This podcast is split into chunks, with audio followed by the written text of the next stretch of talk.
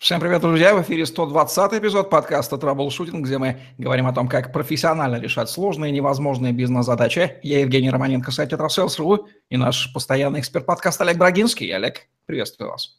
Евгений, доброго дня. Олег Брагинский, специалист номер один по траблшутингу в России, СНГ, гений эффективности по версии СМИ, основатель школы траблшутеров и директор бюро Брагинского, кандидат наук, доцент, автор двух учебников, 10 видеокурсов и более 750 статей – Работал в пяти государствах, руководил 190 проектами в 23 индустриях 46 стран. 20 лет проработал в компании Alpha Group. Один из наиболее просматриваемых людей планеты сети деловых контактов LinkedIn. Фасилитация – термин, который новомодный достаточно недавно вошел в менеджерскую практику. Будем сегодня разбираться, что же это за зверь такой, с чем его едят и что такое эффективная фасилитация. Олег, давайте введем определение. Термин вроде бы англоязычный. Мне тоже так кажется, я глубоко не копал, по-моему, англоязычный, от слова facilitate – помогать, облегчать, способствовать. Считается стилем управления, хотя я бы сказал, что чаще используется не при принятии решения, а в ходе направления навигирования и структурирования процесса обсуждения. Фасилитация помогает создавать пространство для обсуждения разных вопросов, дает возможность сосредоточиться на содержании совещания, а, или какой-то рабочей группы, не отвлекаясь на авторитеты, статусы и экспертность. Цели фасилитации каковы? Я думаю, что цель фасилитации – это нахождение верного метода, который позволит группе работать созидательно и результативно. Фасилитация способствует установлению эффективных деловых и личностных коммуникаций внутри команды. В любой организации есть свои эксперты в разных областях. И нередко эти люди работают автономно. Их видение одной и той же ситуации некой ограничивается тем участком, который они наблюдают или за который отвечают. И когда у компании возникают проблемы или появляются новые цели, становится важным получить полную картину происходящего. А это возможно в том случае, если каждый эксперт готов вступить в диалог. Когда и почему возникла фасилитация как метод? Вот я точно не уверен, кажется, это было 16 июля 1965 года э, в журнале Science, наука, а, была статья Роберта Зайонца. Она называлась «Социальная фасилитация».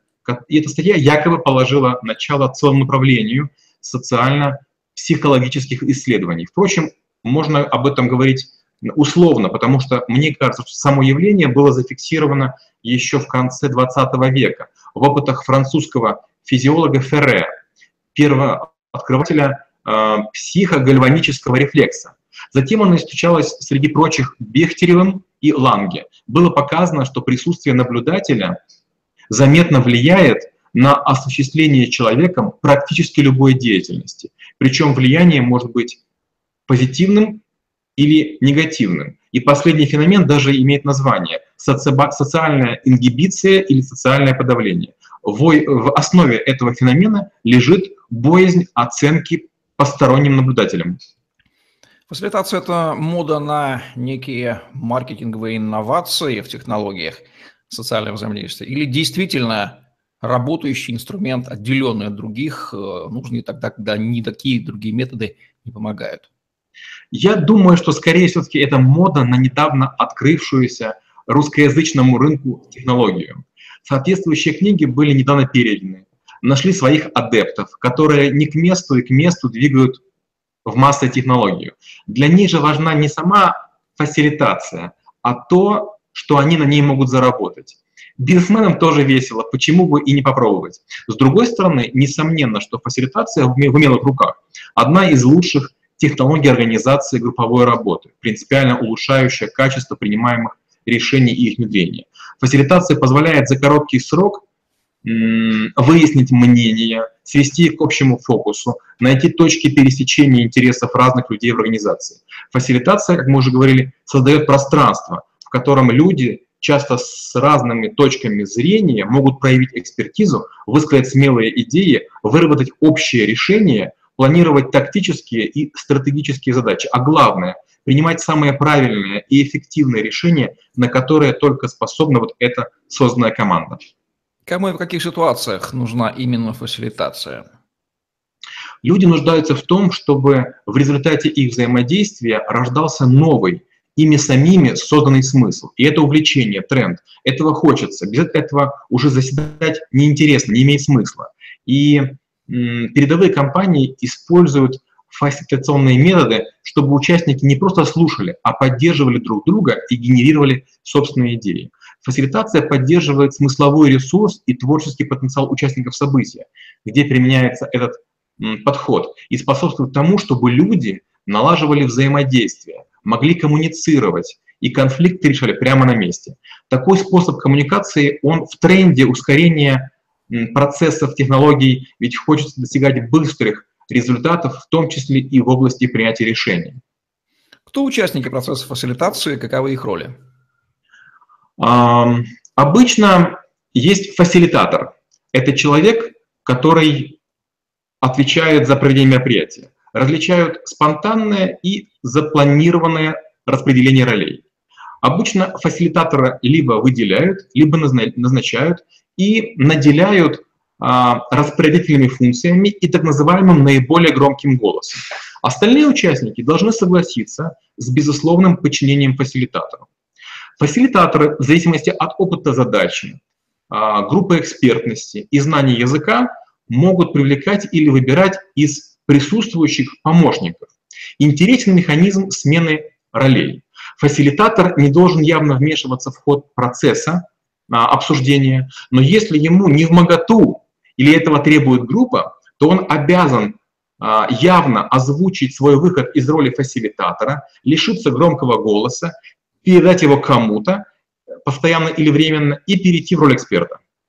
Можно ли спутать фасилитацию с групповым коучингом и в чем отличие этих вещей? Очень хороший, очень глубокий вопрос. А, коучинг – это задавание специальных вопросов, обдумывание которых приводит к включению в групповую картину мира, тех аспектов ситуации, которые не замечались, игнорировались или считались заведомо тупиковыми и необсуждаемыми. Фасилитация – это повышение качества принимаемых решений путем осторожной навигации между логических рифов, путем устранения слепящих эмоций э, нетерпимости. Чем будут отличия фасилитации от обычного менеджмента? Менеджмент – это все-таки непосредственное управление и придание воздействия, чтобы двигаться туда, куда хочет руководитель. Фасилитатор не всегда управляет кораблем. Корабль может прийти совсем в другую гавань и даже двигаться в ином направлении. Но важно то, что команда будет двигаться слаженно, согласовано, и команда посчитает, что данный маршрут или данная гавань более интересна, чем тот маршрут, который продвигает нам менеджер. Фасилитатор в данном случае конкурент или соратник менеджера, если только он может развернуть в правильном направлении корабль, если тот явно плывет не туда, а капитан этот, его надо как-то с мостика.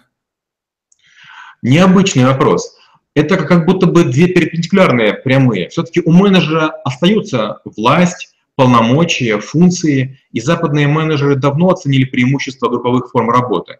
Редкие компании там не используют подобные технологии в работе с персоналом. Другое дело, что она используется для подготовки принятия решений, а, собственно, решение принимает и озвучивает часто там менеджер. То есть это скорее прямые, все-таки не параллельные, не конкурирующие, а перпендикулярные. Они чуть-чуть в разных областях, чуть-чуть. Могут ли фасилитаторы неожиданно для себя выполнить роль медиатора и разрешить давно тлеющий конфликт своей работы, тем самым спас, спасая организацию от тупика или разрушения? Безусловно. У нас с вами был подкаст про медиацию, а, где мы говорили о том, что можно решать с помощью посредника разные конфликты. В чем нюанс между фасилитацией и медиацией? Часто в, всегда в медиации действует независимое физлицо, а фасилитатором часто бывает сотрудник компании, предприятия, э, реже консультант и еще реже какое-то еще более независимое лицо. Поэтому такое возможно, наверное, примерно в половине случаев. Кто такой фасилитатор и каковы требования к его квалификации? Фасилитатор не обязательно должен быть экспертом в теме сессии, совещания или мозгового штурма. Он должен быть креативным, уметь рисковать, чтобы создавать новые техники, или адаптировать инструменты подходящей ситуации. Он должен быстро реагировать, быть открытым и стрессоустойчивым. Ему потребуется такт и чувствительность переживания участникам. Он должен быть ориентирован на сотрудничество. Фасилитатор должен обладать широким кругозором, чтобы аккумулировать аналогии и метафоры для управления дискуссией и впечатления участников. Ему пригодится чувство юмора, высокий уровень а, эмоционального интеллекта и социальной компетенции. И, наверное, понимание групповой динамики и готовность до последнего работать на результат. Существуют ли писанные или неписанные правила процесса фасилитации? Вы абсолютно правы, существуют. Их пять. Они нейтрально не писаны. Первое – это исследовать процесс в, противо, в противовес всеведению. Второе – открытость и искренность людям. Третье – все участники равны. Четвертое – каждое мнение одинаково важно. Пятое – все люди умны и могут эффективно решать задачи. А процесс фасилитации, он поэтапный и обычно состоит из семи этапов. Первое – это обычно формулирование ключевого вопроса. Второе – это фокусировка на обсуждении. Третье – это генерация идей. Потом кластеризация идей, оценка идей и план действий по внедрению решения. Как проходит процесс фасилитации, сколько он занимает времени? А, я учил всего лишь четыре методики фасилитации, не знаю, сколько их всего. Первая называется динамическая фасилитация. Это простой, высокопродуктивный подход групповой работе или индивидуальной, с помощью которой можно достичь прорывов по нерешаемым вопросам. Вопросы обсуждаются в условиях, а, помогающих сформулировать ряд опций, что отличается от процесса группового принятия решений. Вторая методика называется открытое пространство или open space. Применяется, когда большая группа людей одновременно должна ответить на множество частных вопросов по одной теме или найти решение нескольких частных проблем в рамках одной более широкой проблемы. Это эффективно, если процессы проходят в, процесс, э, в атмосфере творчества. Третий подход, так называемый поиск будущего, применяется, когда при участии большого количества участников необходимо получить картину э, будущего, сценарий развития ситуации на основе уже имеющегося опыта и прошлых прецедентов. И четвертое, так называемое мировое кафе или World кафе. Методика предлагает участникам высокую степень свободы, сплачивает их во временные команды, э, там есть шмели, там есть э, бабочки, которые между столами перемещаются и так далее. Время во всех этих системах регламентируется обычно по желанию участников. Должно быть разумно коротким, чтобы члены команды не устали, но длинным, чтобы успели сгенерировать полезное решение. Каковы главные ошибки в процессе фасилитации? А, давайте пять, как обычно. Первое. Не выделять достаточное количество времени и не говорить об этом заранее участникам. Второе. Пытаться совмещать групповую работу с текущей деятельностью. На письма отвечать, на звонки, сообщения мессенджеров. Третье. Пытаться работать без выделенного фасилитатора или плавающий, кто власть захватит. Четвертое. Не подчиняться правилам групповой работы. И пятое. Обвинять, ругаться, спорить. Фасилитатор – это всегда независимое третье лицо, или он может быть избран из группы фасилитируемых? Скорее даже лучше, если он будет э, выбран из группы тех людей, которых фасилитируют. Почему? Как минимум он всех знает, и он может упреждать какие-то их негативные проявления, успокаивать, утихомиривать и балансировать. В чем риски участников процесса фасилитации? Риски, безусловно, есть. Э, первое. Может не нравиться кому-то или всей группе сам фасилитатор. Второе. Вы хотели бы быть этим человеком, но вас не выбрали. Третье. Фасилитатор дал вам роль, которая вам не нравится. Четвертое. Вас ограничили рамками, а вам это непривычно или не по духу, потому что вы биг босс. И пятое. Группа может проголосовать за то, чтобы вас исключили из обсуждения или наложить на вас санкции, там, молчание или еще чего-нибудь. Как оценить эффективность процесса фасилитации? А, две части будут ответа. Оценка включает в себя анализ эффективности каждого этапа деятельности фасилитатора. Это выявил ли он потребности заказчика и произвел ли постановку целей процесса. Второе. Разработал ли и спланировал ли интервенции, дизайн мероприятия, выбор участников, подбор метода и техник. Третье. как он сделал сами интервенции и провел мероприятия. Четвертое. Что было достигнуто в итоге? И пятое. Отслеживание и курирование изменений после интервенции, то есть внедрение того, что было придумано. Критерии следующие. Первое. Достигло ли мероприятие запланированного результата? Второе. Разработана ли э, стратегия развития компании, в которую все верят? Третье. Вышла ли команда на новый уровень в своем развитии в ходе обсуждений? Четвертое. Найдено ли решение проблем? Пятое. То решение, которое выработано, будет ли применяться?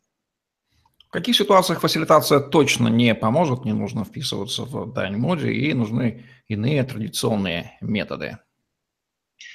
А, первое, когда доминирует обстановка неуважения или враждебности. Второе, когда решение уже принято и обсуждение лишь формальность. Третье, когда группа нужна только для того, чтобы чьи-то амбиции или самолюбие реализовались. А четвертое, когда нет цели и понимания того, над чем мы работаем, чего хотим, чего добиваемся, к чему стремимся. И пятое, ожидание чуда по заказу, не вложив в это усилий. Где учиться на фасилитатора?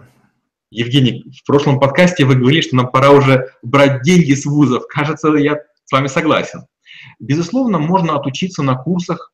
А, есть школы, которые этому специально учат, но крайне приветствуется более монументальное образование, которое нам можно получить в Государственном университете управления, в МГУ, в Российском экономическом университете имени Плеханова, в Национальном ядерном университете и в Национальном э, университете Высшая школа экономики.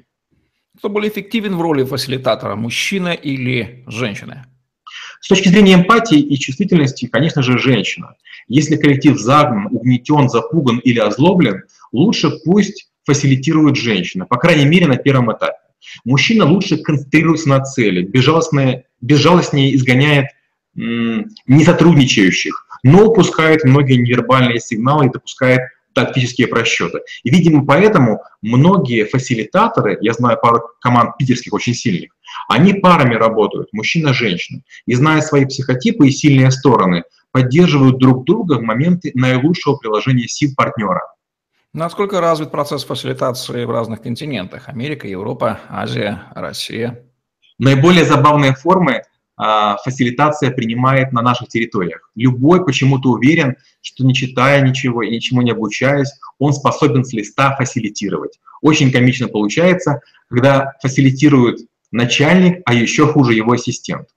Немцы обсуждают личность фасилитатора, как будто бы он будущий родственник, прямо указывают на прошлые грехи и требуют обещать не повторять ошибки в прошлом, э, в будущем вернее. Американцы могут спокойно начинать без назначенного фасилитатора. Кто-нибудь вызывается, э, играет ведущую скрипку, появляется фасилитатор, ему спокойно отдают бразды правления, и все нормально. Индусы не поддаются фасилитации. Они все время вспоминают, кто у них предки и с какой они касты. Французы способны выбирать э, годами фасилитатора, а итальянцы и турки будут пытаться спорить друг с другом вплоть до потасовки. Фасилитация – это прерогатива любителей логических способов или, или эмоционалов тоже подойдет? А, я бы даже сказал, скорее, наверное, для эмоционалов. Почему? Потому что процесс не выглядит логичным. Это такой, знаете, не очень управляемый хаос. Это песочница с одним правилом – не выходить за рамки вот, э, бордюра. Те, кто называет себя коучами, могут ли они прикинуться фасилитаторами и действительно выполнить эту функцию? Евгений, конечно, вы правы. Мне иногда кажется, что коучи думают, что они способны выполнить любую функцию. Но, естественно, быть коучем, быть ментором, быть наставником, быть фасилитатором, медиатором – это совершенно разные вещи.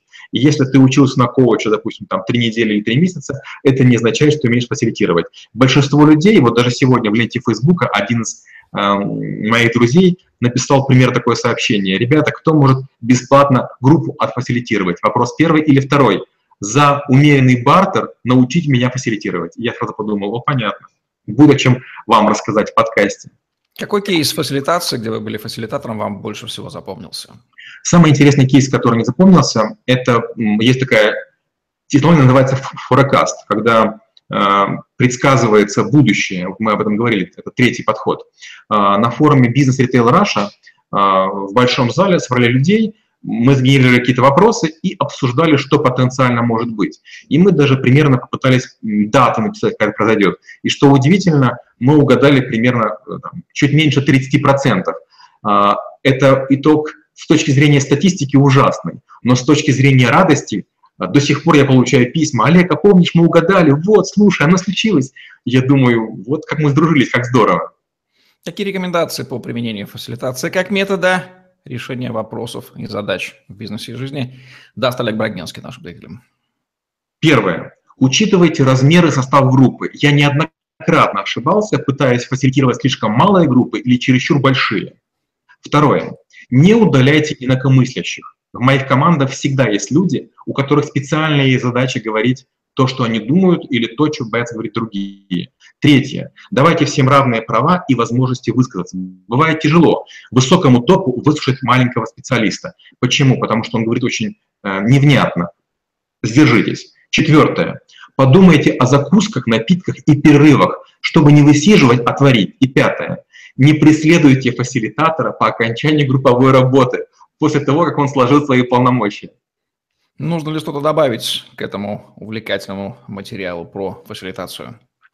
Э, спасибо, Евгений. Мы с вами пытаемся э, серьезно и монументально каждый навык рассмотреть. Но и медиация, и фасилитация, и, и коучинг, и наставничество, и другие, многие наши подкасты, они такие чересчур теоретизированные. А, это не столь большая наука, этому несложно научиться. Если можно, лучше научитесь сами или своих людей. Вот это тот случай, когда вам консультанты не очень нужны. Ну, по крайней мере, наши подкасты помогают узнать о существовании того или иного навыка и указать направление дальнейшего мыслительного движения. Если эта задача выполняется, то мы с Олегом Брагинским – будем очень рады. Значит, мы это делаем не зря. Вот такие вот соображения по поводу навыка фасилитации от Олега Бородинского в подкасте «Траблшутинг», где мы говорим о том, как профессионально решать сложные, невозможные бизнес-задачи. Ставьте лайк, подписывайтесь на наш YouTube-канал, чтобы не пропустить новые интересные видео с вашими любимыми экспертами. Помните, что если вы смотрите это видео, то их записано гораздо больше. Свяжитесь со мной или Олегом и получите ваши персональные ссылки на те видео, которые никто до вас еще не видел. Применяйте фасилитацию, если чувствуете, что она вам необходимо как-то делать, вы знаете. Удачи вам, всем пока. Спасибо и до встречи через неделю.